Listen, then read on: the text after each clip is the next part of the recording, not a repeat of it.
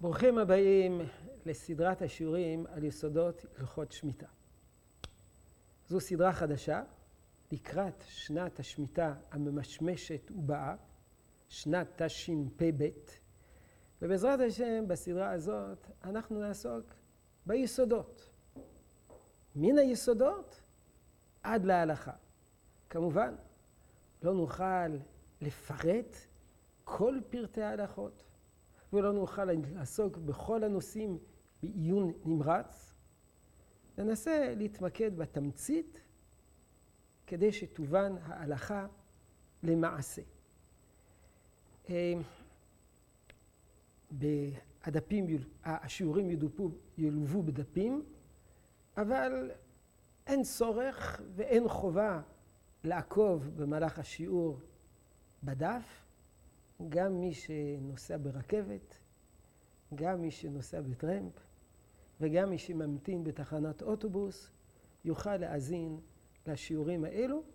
אני אשתדל למעט בציטטות, ובעיקר להסביר. המטרה היא להיות בעניינים בשנה הבאה, שנת השמיטה. אדם ישמע שיעור, אדם יתוודע למחלוקת בין גדולי האחרונים ובין הקדמונים.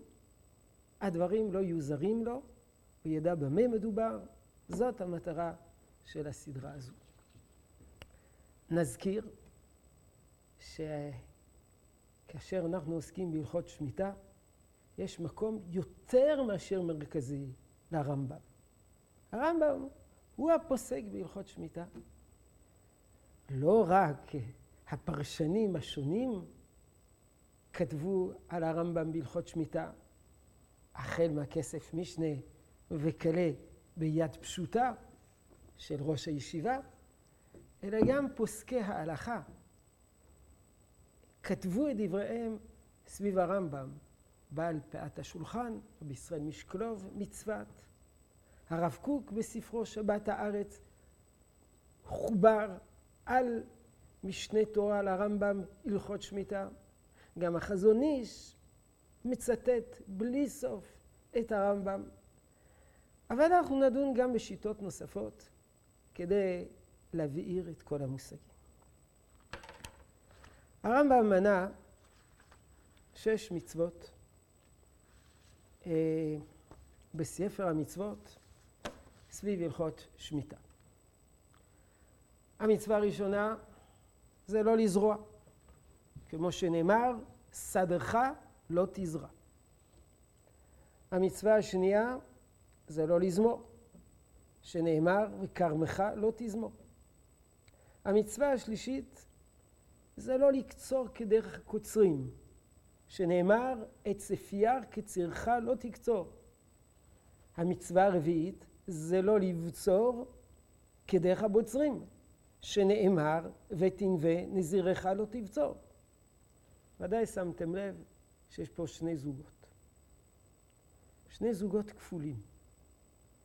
זוג אחד שעוסק בעבודת האדמה, לא לזרוע ולא לקצור את התבואה. זוג שני שעוסק באילנות, לא לזמור את הגפן ולא לבצור את הענבים. זוג אחד עוסק בהכשרה ובגידול הפרי, לא לזרוע ולא, ולא לזמור. וזוג שני עוסק באיסוף, לא לקצור ולא לבצור. אלו ארבעה לאווים. ויש גם שתי מצוות עשה. מצווה אחת, לשמוט, שנאמר, והשביעית תשמטנה ונטשתה. מה פירוש הדבר לשמוט? זה מתייחס לאדמה, זה מתייחס ליבול. בעזרת השם נלמד בעיתו ובזמנו. ומצווה נוספת, לשבות בשנת השמיטה.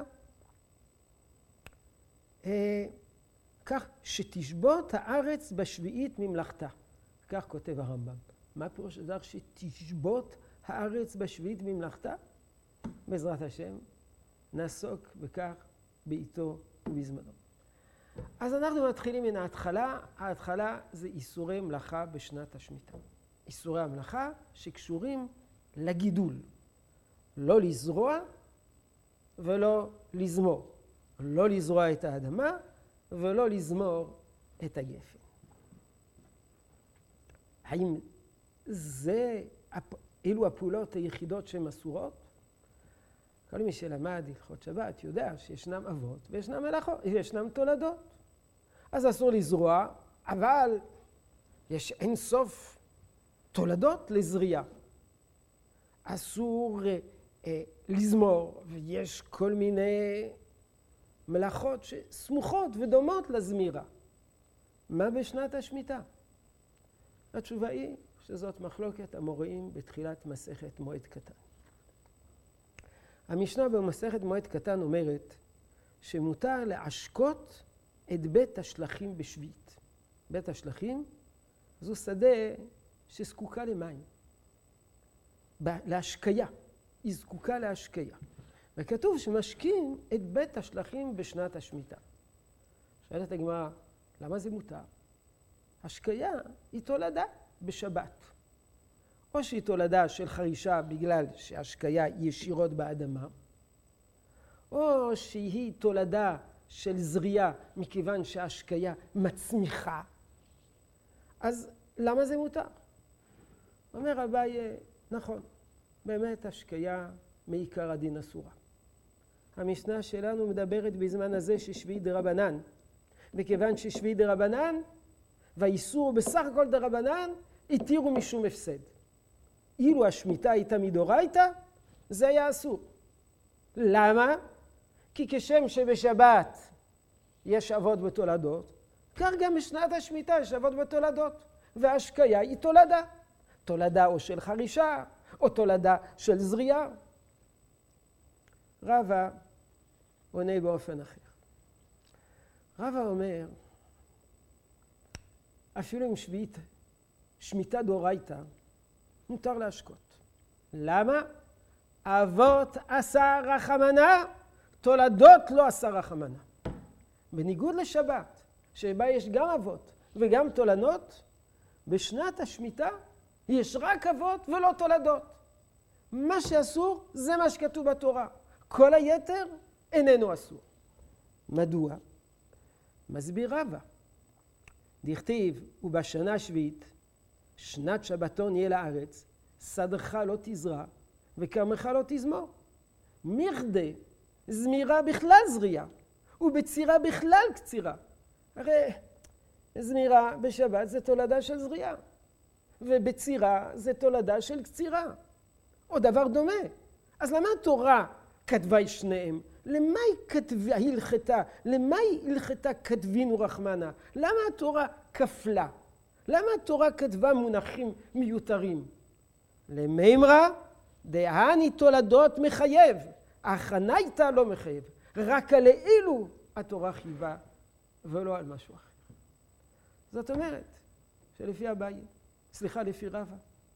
מדורייתא, רק ארבע פעולות אלה אסורות. זריעה, זמירה, קצירה ובצירה. שואלת הגמרא, הרי יש ברייתא, שלומדת מפסוק שאסור לנקש, ואסור לעדור, ואסור לכסח, ואסור לכרסם, ואסור לזרד, ואסור לזבל, ואסור לעשן את האילן זה סוג של ריסוס כדי להרוג את המזיקים, ולומדים את זה מפסוק. עונה הגמרא זה אסמכתא. מדאורייתא זה מותר. למדנו שאומנם תולדות מותרות מדאורייתא, אבל אסורות מדרבנן. כל הרשימה הזאת זה אסור בשנת השמיטה, אבל לא מדאורייתא, אלא מדרבנן. וכך פוסק הרמב"ם. אינו לוקה מן התורה, אלא על הזריעה ועל הזמירה, על הקצירה או על הבצירה. ואחד הכרם, ואחד שאר אילנות. אומר הרמב"ם, חידוש גדול.